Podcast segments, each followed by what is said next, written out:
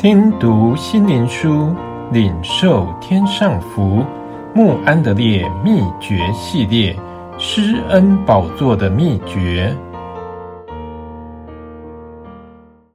第二十八日，爱人的灵魂，有智慧的必能得人。箴言十一章三十节，来跟从我，我要叫你们得人如得鱼一样。马太福音四章十九节，不要怕，从今以后你要得人了。路加福音五章十节，当主耶稣基督教导彼得有关爱的伟大真理时，他赐给彼得喂养羊群的权柄和能力，这才成全主耶稣对彼得呼召所说的话：“来跟从我。”我要叫你们得人如得鱼一样。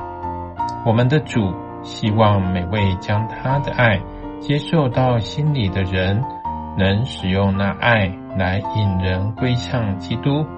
神的话清楚教导我们，每位信徒有责任去得人。当我们的心是合乎神的旨意时，基督徒实在已经自由了。借着信心的祷告，可以期待神赐福我们得人的工作。对于每位基督徒，原则是如此简单，不分老幼贫富，都有份参与。它也是重要的，以至于健全的教会及属天灵命，必须建立在每个肢体都蒙保守、各尽其职的基础上。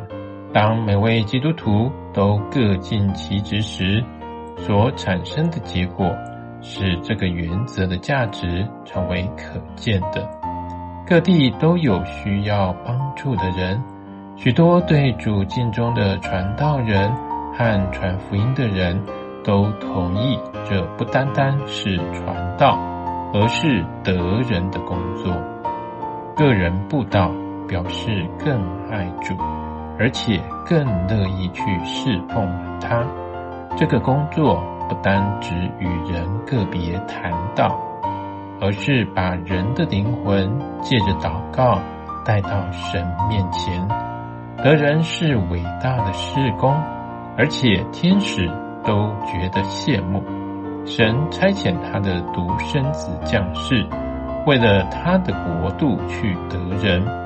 如果你想拥有神的爱，降服在他永远的爱里，你就需借着这爱去领人归向神。